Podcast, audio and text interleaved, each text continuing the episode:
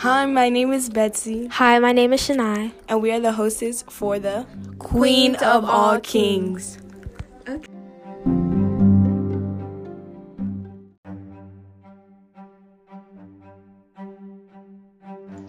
In this podcast, we're going to be talking about Hatshepsut's background, how she became pharaoh, and her accomplishments.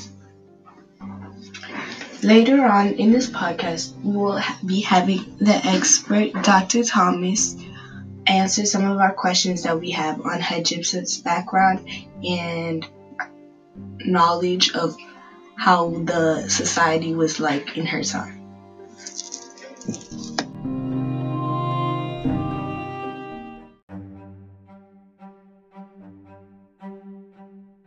Betsy, did you know that Hatshepsut was the only one left out of all her father's children?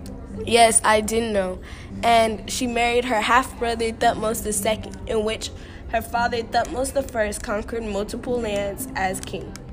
Yeah, didn't she have like two children, a son and a daughter? Yeah, and she also got left with the third after she became a widow and had um and then her stepson slash nephew had to become next in line. Yeah, I don't know. I just think it's weird how um they have to sleep within their bloodline to keep the blood in yeah, the family. It's actually called incense nowadays, so that's kind of off. But if they wanted to stay in power, then that's what they had to do. Yeah, I don't know. So don't you think like maybe the babies came out like deformed or something? That's why most of them died at an earlier age. True. So sadly, Hatshepsut died around 1458 BC. And her tombs, three of her tombs were found in 1903 and the her actual tomb where she was found in was found in 2007.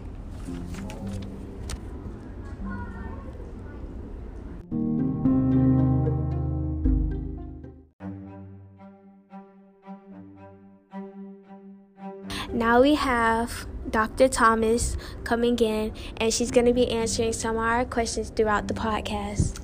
Hey, ladies. Hey, anybody listening. My name is Dr. Thomas. My major is Egyptology, and I'm here to give you guys extra background information. Love y'all. Kisses. I'm going to stick around. Thanks for joining us, Dr. Thomas. You're welcome. Anytime. It's a pleasure. Okay, now we're going to be talking about how Hatshepsut became a queen.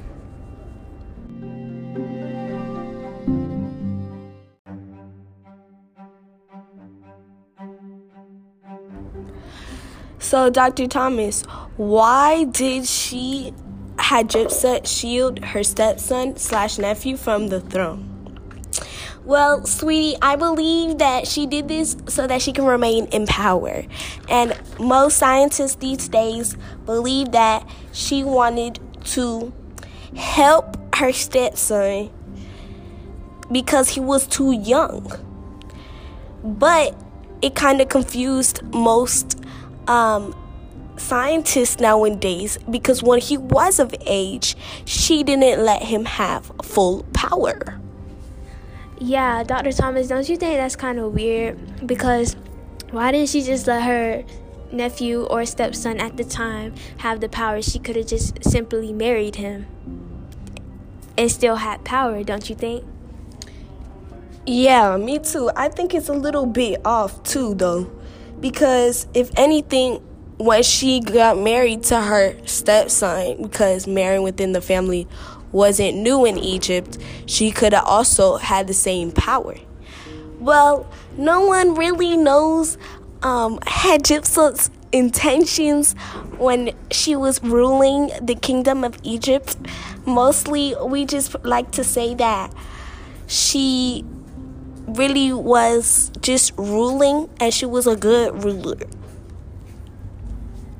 Yeah, I kind of agree, but I kind of think that greed got in the way more also.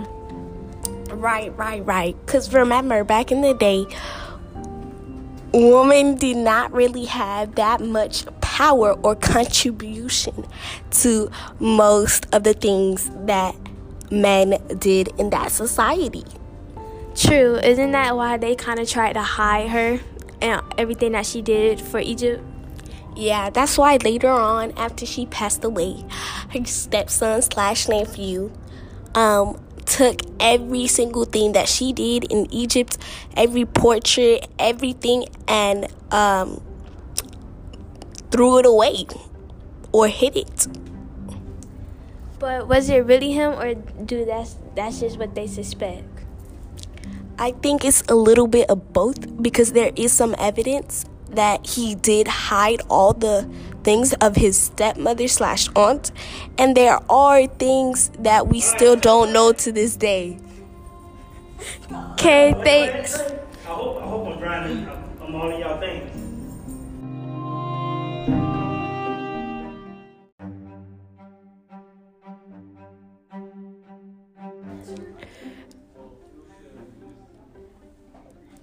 After this commercial, we will be talking about Hatshepsut's accomplishments. That's a wrap.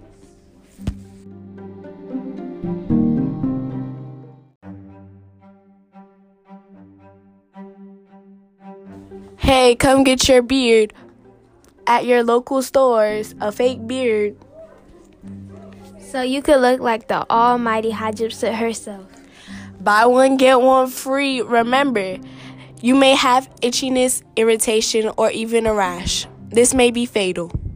Buy one, get one free. Get your fake beard at your local store.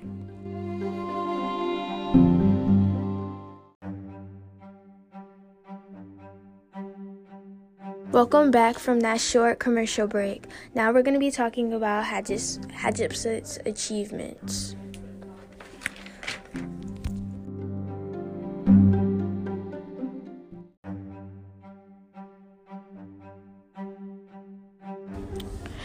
Shania. So Hatshepsut was one of the first female pharaohs in Egypt. Yeah, and didn't she reign around 1479 BC and started one of her greatest memorials, which was the Deir el Bahari?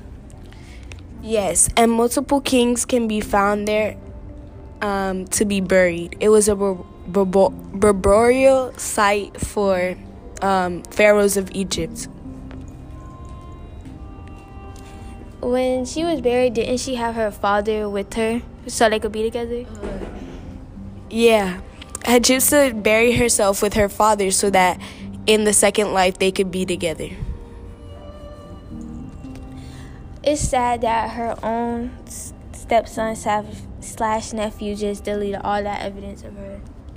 Yeah, anything that she built, anything that was her name on it, he just took it away and he just threw it out, which is very sad. That's why now scientists, it's very difficult to find evidence or any trace of Hatshepsut. Wait, Betsy, wasn't she known for like making the um, economy and the trade like flourish? Yeah, she improves most of those things, like trade. Okay, I think it's time to ask Dr. Thomas some questions.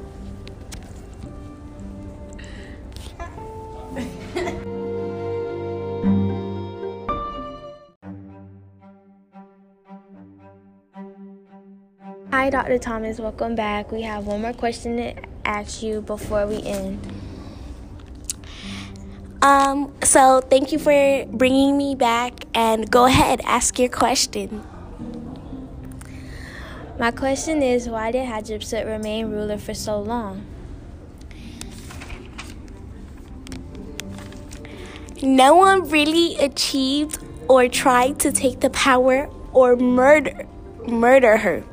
And she was also a very very good leader or ruler of Egypt.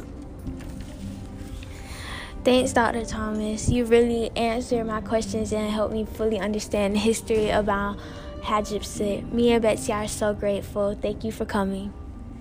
You're welcome. Anytime. My pleasure. Okay, bye.